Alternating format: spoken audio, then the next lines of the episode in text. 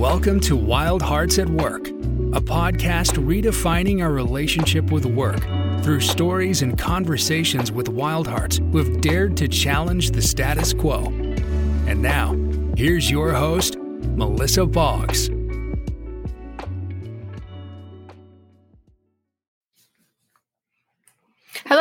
Friends. Welcome back to the Wild Hearts at Work podcast. I am your host, Melissa Boggs, and we are here with another episode. In this episode, my good friend Mike Berman has joined me. Hello, Mike. Welcome to the podcast.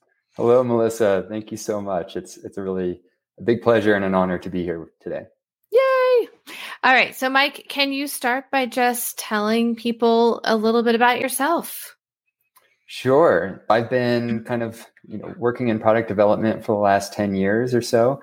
I've been in a bunch of different roles. I've been uh, a CEO of my own little startup, uh, working with like one other friend. I've worked inside of startups that had really rapid growth. I've been in big companies and I've been in all sorts of different kinds of roles, scrum master, product owner, business analyst, product manager. So I've kind of been through a lot of different areas. I kind of have really found that I love product ownership and how I can serve people in that way and serve our customers. And that's how we know each other. So let's just uh, jump right into that. So you and I met for the very first time at a Scrum Alliance hiring event, probably two years ago or maybe more. I know there's a little bit of a story behind why you even attended the hiring event. Do you yeah. mind sharing that? Yeah, it was kind of wild. I have been in a number of different companies and I just wasn't seeing the potential of what I thought working in an agile or scrum environment could be. And I was kind of uh, a little bit just tired of looking and tired of searching and decided, you know, if, if this is what work is going to look like, I think I'm going to go do my own thing. I actually planned on becoming a stock market investor and had a friend that said you really got to come check out this interview. It's going to be really fun. Even if you don't want to work here you got to try this interview because it's really unique. And that was my experience coming in was i'm just here for the interview to see what's going on. And it was the most amazing interview i've ever done. So part of this interview i remember there were multiple other product owner candidates and i had to refine a, a backlog with other product owners at the same time and that might sound like really like kind of scary and, and intense, but after all that was done, like we all went to lunch together and we shared our phone numbers and our LinkedIn. We're like, let's all support each other. This is really great. Came back and we had this, you know, lean coffee where we were just talking about what we know. And it was just really a, an amazing way of connecting with all the different people and hearing a lot of truth that I hadn't really experienced in an interview, right? Most people are trying to sell things to you rather than saying, here's what's really going on. And it was really clear that at the end of the interview that I'm like, this was what I've been looking for. This is what I've been trying to find for so long and didn't think existed anymore. And there it was. Amazing. So it was a little bit of my wild heart shining through in the design of those events. And I'm I plan to at some future date have an episode where I literally just talk about the hiring event. So I won't go too deep into those, but but I will say that, you know, what you experienced was exactly what we were going for. You know, we were going for creating an experience where someone creative, innovative, energetic found themselves belonging rather than, you know, trying to like fit, you know, into some corporate, boring, six interview long process where, you know, halfway through it, you're like, I've told my life story four times already. so I'm glad that that's the experience that you had. What that tells me, my friend, is that you may be a little bit of a wild heart yourself. Yes. Yeah. I was just thinking that nothing drives me more crazy than doing things because that's the way they're done, right? Following oh. the status quo. And and I've it's just reminding me of a conversation I had a long time ago. I was I was working with a team of people and they were working 50 plus hours. They're all tired, they're all grumpy and annoyed at each other. And we had all sorts of bugs in our product. And I went to management. I said, This is gotta stop. Like we can't have these guys working as long as they are, they're tired, right? I can point you to the data that says this is too long. Right? They need some time off. They need to be, you know, cut their hours short, make them go home. And I remember them saying, I agree with you, but we got to get our product out. So we're going to do it anyway. I'm like, but the product is slow because of this problem. right. It's like a chicken and the egg, like, but it's not because it's yeah. clear what the, what the root cause is here. Yeah. Um, so yeah, and- what happened in that story?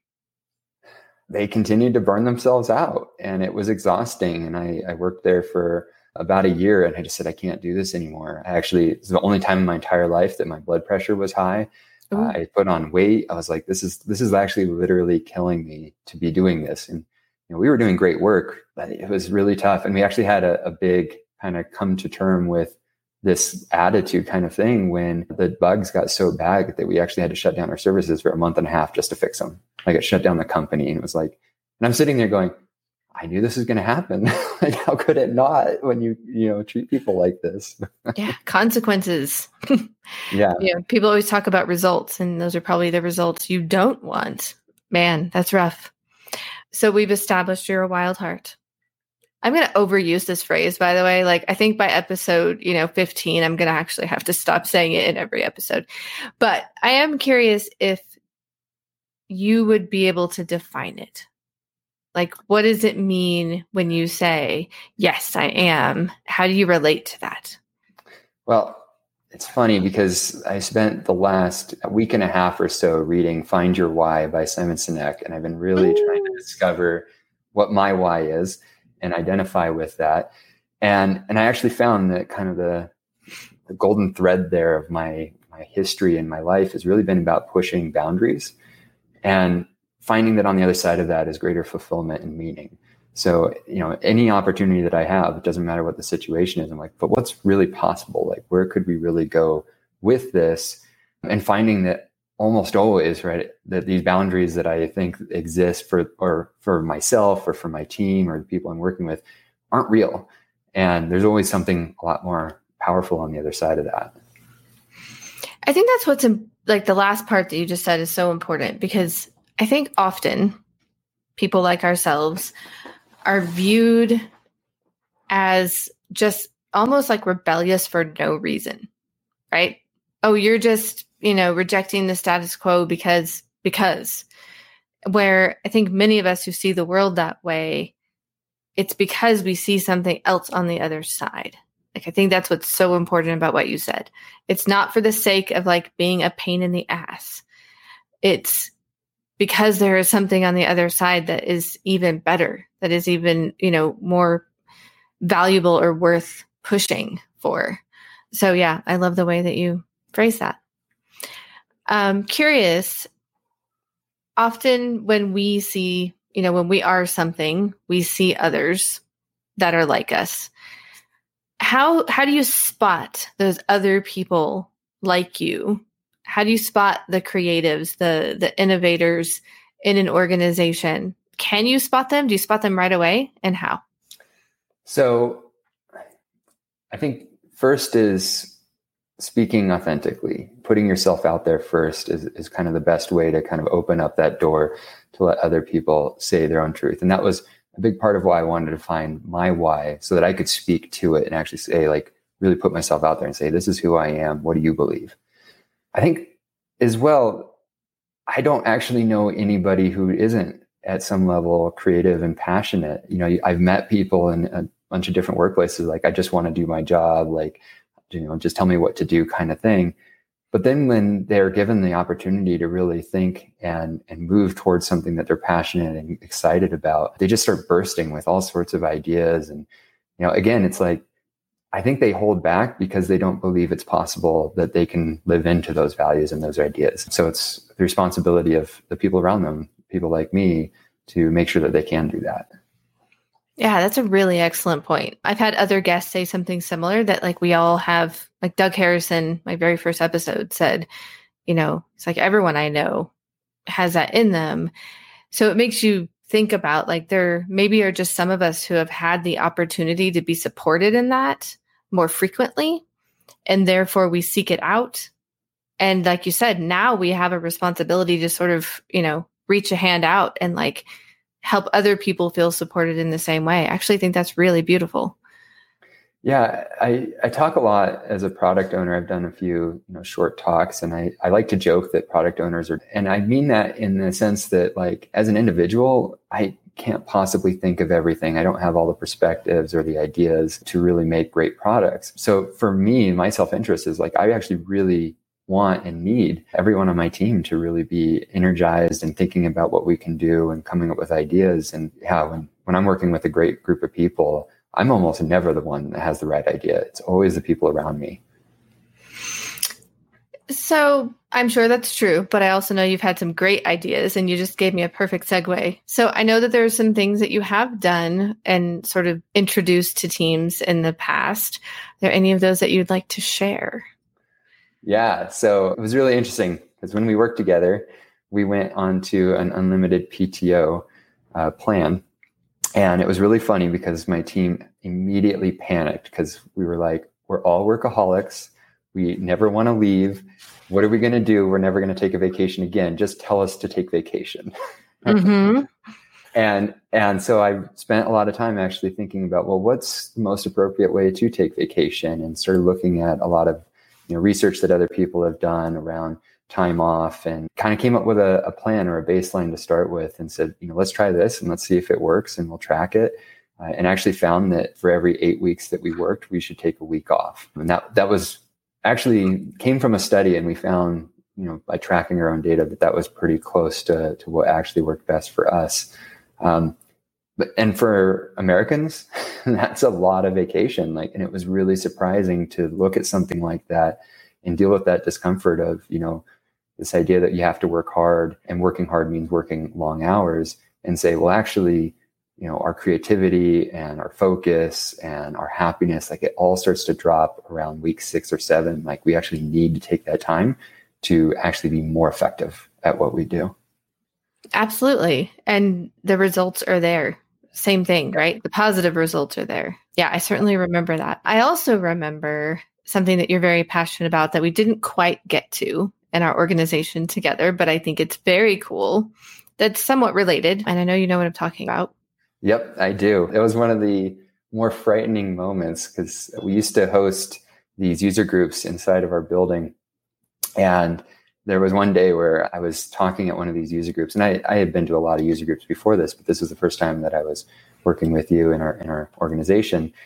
And I said, you know, if you really want to be bold as an organization, you need to let people sleep at work right? And this was like a really like crazy statement i'm like you know i i read this book why we sleep our pattern of staying awake all day long is not natural. Again it's one of those things that's kind of counterintuitive and so against the grain of our cultural norms to do something like that but it's it's has all these benefits it, it does make you more productive more creative you know and i kind of threw out there it's like you know, NASA does this and so does Mercedes Benz. So why not you? Right. And I'm literally standing there talking about all this stuff. I'm like, but we don't do this. And I'm telling people in my own organization in public, like, you know, kind of this challenge, like, let's rise up to this challenge kind of thing to do it.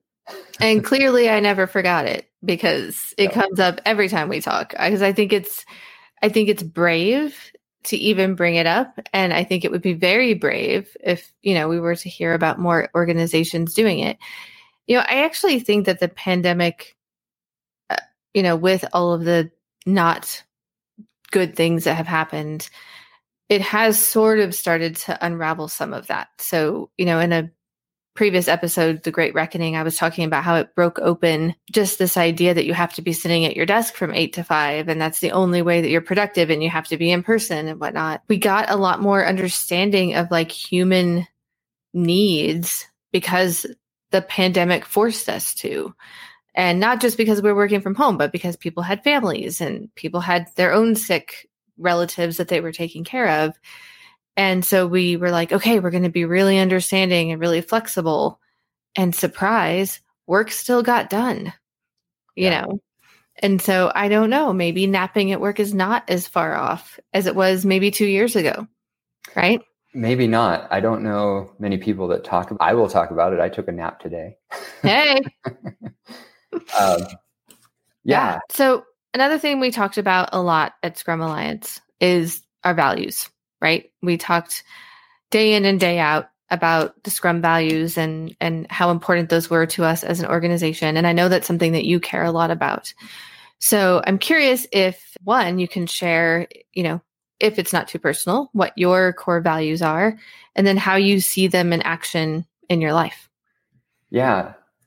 I've actually been working a lot on trying to define my own core values. I do really love Brene Brown's Braving. There's a lot of value in that. And I've been kind of incorporating some additional parts to that. And yeah, in, in part of the discovery of trying to define my own values, I've actually seen some of the impacts that I, I didn't realize this was the, the trigger for some of those challenges in my past. And they were actually really meaningful. And I was thinking about it in, in a specific way, like a specific scenario of how values need to show up. And one of the things I like to say is values should be verbs.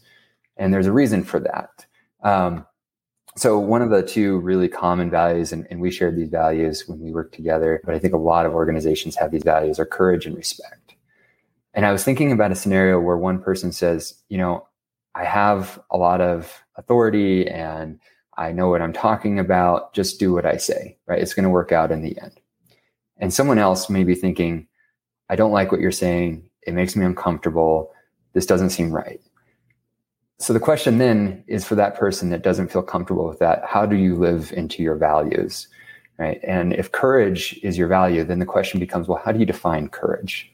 Right. Because if it's, if courage is, uh, I'm going to stand up and I'm going to speak out right now, that's one way to handle it. Courage could also be, I'm going to have the courage to be humble. I'm going to listen. Maybe I'll learn something. This person clearly has authority. It could be that courage is, I'm going to persevere, right? This isn't my time to pick this fight, but I'm going to keep holding on to this. I'll let this slide, but I'm going to keep holding on to this. On the other side of that is respect, right? And, and you may have different ways of defining respect. Respect might be, I respect authority. This person said, do it. I'm going to do it. That's what respect. It could be that I respect this person. I'm not going to call them out because there's other people around. I'm going to wait until I can have a private conversation, right? Or it could be that, hey, I respect this person. I know that they want to grow. I know that they're tough. I can throw anything at them. They'll understand. They're, they're going to learn from what I'm doing here. Right. So part of the challenge with all of these different ways of interpreting it is like, number one, you have to kind of define, well, how do you live into these values in that moment? And that can be really difficult. There's all sorts of different permutations there of those two, and they're conflicting. And then you also have to take into account, well, how does this person that's talking about just do what I tell you, how do they define courage and respect? Because if they're not in alignment, you're going to have a challenge or a problem there. Something that I borrowed from Lenny Noyes is something that I, if you don't know him, he's, he's a fantastic coach that lives around uh, the Denver area, and I talk to him all the time. And something he said that has stuck with me and I keep referring back to is holding people to expectations that they didn't agree to isn't fair. Mm-hmm. Right? And and this is kind of one of those places that's really hard to identify, right? That you may have an assumption about how, oh, this is how I define courage. This must be how they define it. But if they don't define it the same way, it's it's going to come off as unfair. Um, and it's going to be a, a really big challenge. So I said that this had like a really big personal impact on me because for me, I define courage as I'm going to be that one that's going to stand up and I'm going to say, this doesn't feel right. I don't like it. I need to say something right now. At the same time, I, res- I have this idea of respect of like, you're strong, you'll take this, you'll grow from it. This is valuable to you. Right. So I'm living into my values when I say something like that. And I learned, I did this with my own boss at the time and, and close friend. And, and then I did this with another person on my team that I was, you know, we are kind of having some challenges and I saw some challenges and said, I need to speak up on them. And instead of the person responding the way I hoped they would have, Thank you for bringing that to my attention. Thank you for your honesty. Let's figure this out. Let's grow together. They said, You're mean. I don't like the way you're talking to me. I don't want to work with you anymore. Um, which was devastating, right? and for a long time, I couldn't understand that. Like, I couldn't even say that I'm sorry because I was living into my values. I didn't understand what had happened. And it wasn't until later that I went, it's because they didn't have that same expectation of how I should act in that situation. And so it didn't feel okay to them. Yeah. And that's tough. It's so tough because when you have that clash of values, like we don't, like you, like we don't always see it immediately. So you can't always even talk about it. Like yeah. you're feeling, and especially, I'm a huge believer of living into your values. I think I, you know, that's incredibly important. But you can become very rooted in that and like concrete and less flexible in that moment because you are clinging so tightly to these values. And you're like, but I'm living out my values. So I've, I've certainly experienced that too. And I think it probably is especially challenging when your definition even bounces through each of the three that you just, you know, shared. Like sometimes I feel like courage is, you know, stepping up and saying the thing. Sometimes I feel like it's, you know, taking someone aside. And what I feel like I'm doing is, you know, responding to the moment in the situation. And that's a good thing. But it also means that people don't always know what to expect from me because my definition has a spectrum. You know, maybe it's not that it changes, it's just that it has a spectrum. And so I think this is where it's so important that we have conversations about this, that we talk about it, you know, in our teams or with our boss or whatever it is. Yeah. So. Yeah, I think that conversation is is really the very important part of that. And again, it's really about setting those expectations of like, how are you expected to respond to something? And I think equally, right, you're going to have times where you just don't align. And being able to recognize that and also set the expectation that that's a place to have a conversation is really important. Because, like in those scenarios that I just talked about, right, the the response was, "Let's just shut this out down." Right, we're to not talk anymore. When both of us were you know, had cared quite a bit about each other before that. So this was an opportunity where I wish that expectation we had set like, hang on, neither of us are trying to hurt each other. What's going on? How are we off on our alignment? Yeah, for sure. I literally see that with my children.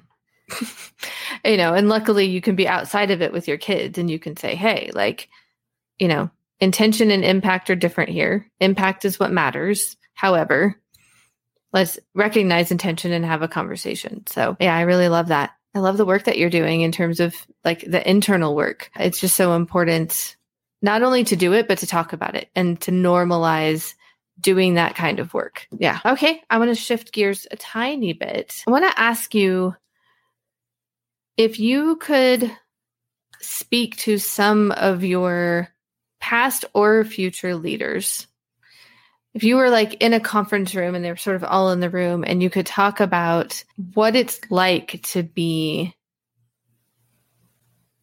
I don't want to just say a wild heart because again I don't want to overuse this phrase but someone who's so brimming with like creativity and innovation what did you hope that they would notice about you how did you hope that they would identify that in you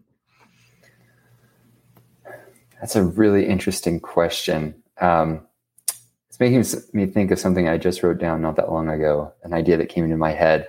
And it was that bad leaders limit potential, great leaders help people see the potential they didn't even know they had. And I think that's something that really stands out to me is wanting a leader that understands that, you know, that I'm there with ideas, that I have ideas, that I want to bring things forward, that I want to try things. And basic, you know, not just ask permission to like let me go do that but you know have that support to continue and, and drive for that. That's i think that's really what i look for in a leader. Excellent. So let's flip that question. You've led you know your startup and i have to imagine more to come. How are you going to check yourself to make sure that you're identifying that in people that are working with you yeah i mean part of all that internal work is for that reason. It's it's so much about you know identifying my why, identifying my values to make sure that there's a stable foundation, so that the very first people I talk to, even if they're just kind of helping me out, can really understand like where I'm coming from and some of the expectations that I have, and and be able to build on that. Um, and then I think there's just a level of of humbleness to be able to say like, look, I have a very narrow perspective. I have some things I'm very good at, some things that I'm not. And I I invite other ideas. Like I need those other ideas for the success of the people that we're trying to do and the mission that we're trying to accomplish. Amazing.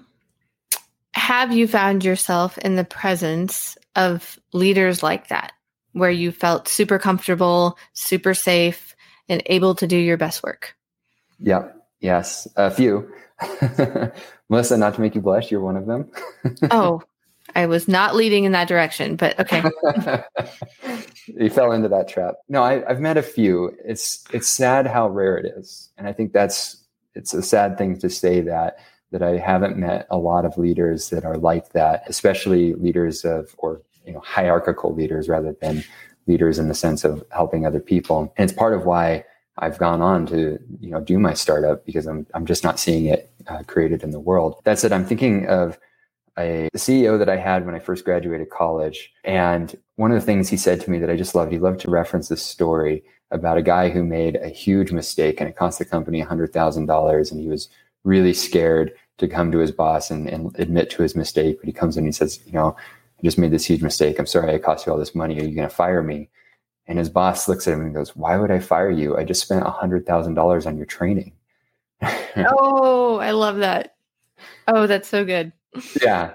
Yeah. I'm also thinking of you know my best friend. He he runs a, a gym for uh, kids uh, in Boulder, and I've talked to him, and you know he talks about like he's done every single job he's ever asked anybody to do. Like he knows so much about what's going on, and he's willing to do anything that you ask anybody else to do, and willing to support them any way he can. And his employees are like family. I mean, they're they're so close. He talks about like anytime he asks for time off or needs help on something, like his employees just jump and say like I, I can help like i want to help you know yeah yeah i mean there's definitely a relationship that is formed when people feel safe and that's regardless of like the hierarchy whether they're a leader quote unquote or you know whatnot i mean when you can create that kind of safety there's a relationship and with that relationship comes going back to it again creativity innovation you know, we talk about this all the time with companies. You know, we talk about the importance of innovation. What we don't talk about is the relationships. We talk about it like it's a process. We, yeah. we talk about it like it's a thing that you plug in, when at the end of the day, actually, it's about like a network of relationships that that create the space to do that work. So yeah. Yeah. Yeah. I mean, trust is just so fundamental to any of this stuff working well yeah, absolutely. Trust, safety, and kind of like the consistency of it all. Probably the most important because you can you can have like an uh, example I've been using a lot lately. If you have a hackathon, but you only have it once a year and there's nothing else that supports it, then 364 days of the year you have nothing, then all that hackathon is going to do is highlight the fact that you don't have any sort of innovation for 364 days a year you know? And so that's where the relationships the network the trust all of it comes in you know on a more consistent basis. Yeah definitely. All right another question. How would your first boss and whatever that might have been like could be you know babysitting could be the grocery store how would your first boss have described you interesting so the first boss i had i was working uh, behind the counter at a, a local like sandwich shop and I remember at the end of the year, he said, I was 14 years old, and he said, "You got to find another job. You're too good for working here." Oh. I was like, "But I love working here, and I love to eat the food that I make." Here. Right. I can imagine you though coming in and like being like analyzing the the like the lineup of the meats and cheeses and like figuring out the most efficient way to get them across. All right. So What's the description though? Like, what would he have said about Mike? I think, I think he would have talked about kind of some of that enthusiasm that I had to the to bring to the job, and some of these very different perspectives. I remember the whole reason I had a job is that I was trying to pay for a, a ski racing camp, and so I had like a tip jar with like a story of like why you should you know, bring tips in and that kind of thing. And it increased their tips like three or four times the amount just by having, you know, some of those tips in there. Um, but yeah, I just, you know, I was reliable. I, I really cared about what we were doing. I really love to engage with, you know, people coming in and, you know, I partly I worked there because I love the food. So I think that passion was, was there. It was like, yeah, I'm making great food and come share in this great food, everybody, you know. I love that. So I have to imagine all of the things that you just described don't just apply to work. Do you see some of those qualities? I know this is like uncomfortable at making you say nice things about yourself, but I think it's important. Do you see those qualities reflected in your hobbies and in your family life or, you know, things outside of work? Yeah. So part of this why discovery that we did involves hours of talking about stories about yourself and the other person listening and trying to understand themes and, and bringing those to your attention. And then you go and talk to your best friends and you ask them, why do you like me? Which is like the most awkward conversation ever. Oh, I love it though. right. And you and you're not allowed to let them off the hook either. So when they're trying to, you know, they're stumbling, trying to answer, you just got to let them keep going. And it was really amazing the things that they would say at the end of that because they talked about, you know, this connection that they, that they had with me that they didn't get from other places or how when no matter what's happened in my life that I keep finding a way to, to push and find new ways of doing things and continuing forward.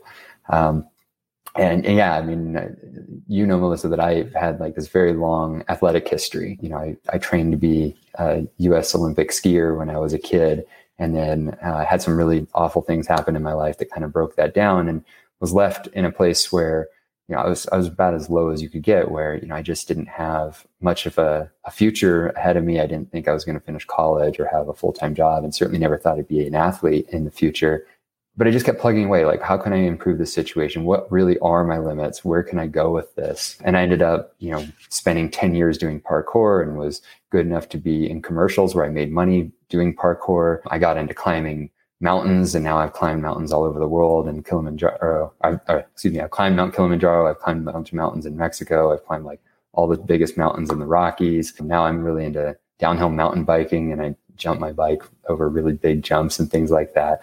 Right and all of that has to do with like what's really possible for me how far could i really go with this and that's part of why i'm doing this startup like it's scary and i'm really unsure of it but i'm like but could i like what is my limit here like how far could i take this i want to know I love it. I know I maybe I don't know, maybe it doesn't make you uncomfortable because the the find your why is giving you some practice. But but part of the reason I always ask people these types of questions on the podcast is I do think that sometimes people who are challenging or people who are, you know, looking for new ways of doing things can be seen as obstacles.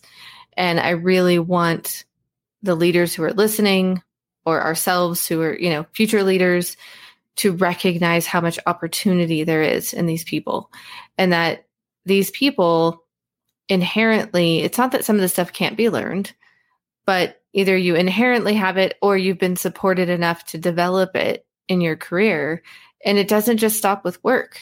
You know, it's a creative energy, it's an enthusiasm, it's a, you know, uh, everything that you just said, you know, that exists in your employees. Probably, like you said, all of them. But, you know, the ones who are especially vocal might be the ones easy to think, oh, you know, why can't they just do their job? Because they can't they can't right. just do their job. They can't not want to make things better. And especially the ones that are really focused on people. They can't not want to make things better for other people in the organization. Like it's part of their DNA. And we are much better off when we lift those people up and we see the opportunity. Yeah. And you mentioned earlier what kind of leader I look for. And, and as you were saying that, I was thinking of the late uh, Tony Hsieh.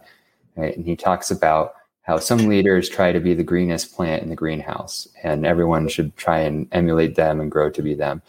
And he's the kind of leader that thinks of himself as the greenhouse itself. He's there to help all the other plants grow. And, and that's the kind of leader that I think we need. I mean, again, in my experience, the people I work with, they're all passionate at some level. They're all smart. They all are capable. They just, you just need to find kind of the right ways to let them, you know, spread their wings and do what they they want to be doing. Yeah, absolutely. And and I don't mean to for any of the leaders listening who feel like they're being attacked by me right now. You know, that's not at all my intention. I actually think that uh, historically we haven't necessarily taught leaders to look for that. You know, like there's probably sort of a societal, generational, cultural gap that exists where, you know, we need to unlearn and relearn how to look for those opportunities and remember that people are people, they're not resources, and that they have something to offer beyond just what we expected. And that should be exciting, right? Like you hire someone based on a job description and you get more than you asked for. That should be awesome. Like that should be expected, you know, or sorry, that should be um, exciting that it's beyond what you expected. But, you know, it can be a little scary when you don't know what to do with it because you haven't been taught. Yeah, yeah. I, I think a lot of the challenge that we see is people coming out of school and, you know, they've learned through many, many years how to answer questions and something that I really appreciate, something that Elon Musk talks a lot about, right? He talks a lot about how uh, the first thing he wants to teach people when they come out of school is not how to answer questions, it's how to ask the right questions, right? And really pushing for that. And I think something else that you said kind of made me think of this too. It's like this idea that business as usual, like, you know, kind of the status quo, like this actually isn't usual. We haven't had a lot of these business practices for that long.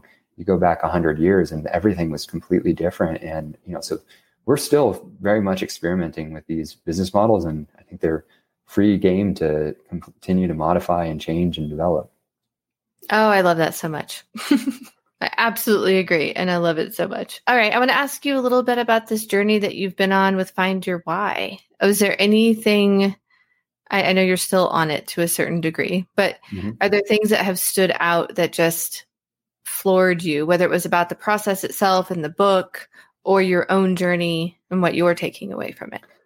Yeah. So I think there's two things. Number one was how important it really is to me. You know, once I really understood where the why lives, right? It, it lives in part of the, the, the limbic system of the brain, right? The emotional center where we make a lot of our decisions, right? And it's a, it's a space that doesn't have language in our brain and is actually very, very difficult to put words to.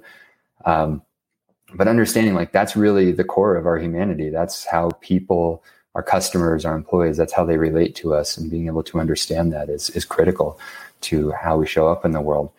So that's, that's one. The other was that I was completely on a different level of what my why was going into it. I mm-hmm. really thought looking back that, oh, it's got to have something to do with leadership or empowerment. And then through that why discovery, I discovered that it was actually something much deeper that was driving me. And it kind of put all the pieces together. And a lot of things that I've uh, done or made choices about in my life before doing that discovery suddenly made sense in that context that never made sense before. And that wasn't just my experience. I did this with my now new manager at my new job, and he had the same exact experience. He's like, I didn't realize it was this deep. Wow. I kind of what what came up for me when you were describing it, when you were talking about everything clicking, like I literally imagine sort of standing in front of an open door and taking a huge deep breath of fresh air. Like, oh my goodness, there it is. And like the door's open now because I can breathe and I, I see things clearly and now I can kind of walk out into the world. So for whatever that's worth, that's kind of how it hit me. That was my visualization of it. Yeah. It, it feels like that. It feels like I have a new sense of focus and a new way of, you know, identifying what's really important and how to move forward. I remember being really scared too you know, going into this, I was like, what if I find out that my why is a completely different direction I've been going with my life and I'm going to have to quit my job and change everything to follow it. Fortunately, that wasn't the case, but I feel like that's happened to people though. Like you see, you know, you hear these stories of people taking like a 90 degree turn with their life and and it yeah. generally while scary ends up exactly where they should have been because they kind of got to the bottom of what made them tick. So I love that you're on this journey. We may have to talk down the road when you're kind of, I don't know if you're ever completely finished, but you know, when you're toward the end, how that is playing out for you. So, as we're starting to wrap up, are there any final thoughts or anything you want to share with people or a way for people to get in contact with you? Absolutely. Yeah. I mean, I kind of already shared my why. I'll share it, you know, again with you, right? My why is to to push boundaries uh, of what we believe is possible so that we can find greater fulfillment and meaning.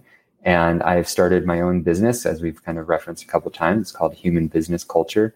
There is not much on the website yet, but I am in that process right now of identifying value propositions and, and different ways of approaching things. And one of the things I really want to focus on right now is finding the leaders out there who are creating these new businesses, the future places to work, and helping them build human based cultures right from the very beginning and, and, making sure that they can protect that as it goes down the road. So if that's something that you're interested in or want to learn more about or just talk to me about, please reach out to me. I'm, I'm on LinkedIn as Michael Berman or can email me at mberman at humanbusinessculture.com. It's so exciting. You have an official email. yes. I've been privileged to be, you know, in the cheering squad on the sidelines of this venture. So I'm really excited for what this is going to mean for you and what it's going to mean for the world. So, for those of you listening, thank you again for joining us for this episode of Wild Hearts at Work. This has been my dear friend Mike Berman. And I appreciate you being on the podcast. I appreciate your vulnerability and all the work that you're doing. So, thank you for sharing your story with us, Mike.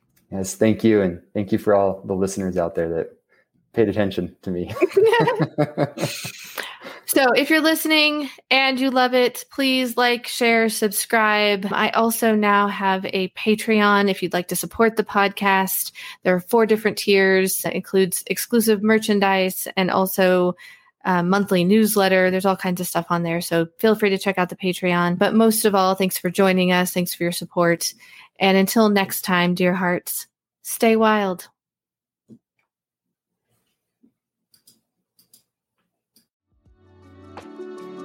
Thanks for joining us for this episode of Wild Hearts at Work. If you enjoyed this episode, please subscribe and share. For more resources and to connect with Melissa, visit melissaboggs.com. Also, if you or someone you know is doing great work in a wild way, get in touch about being a guest on the show. Until next time.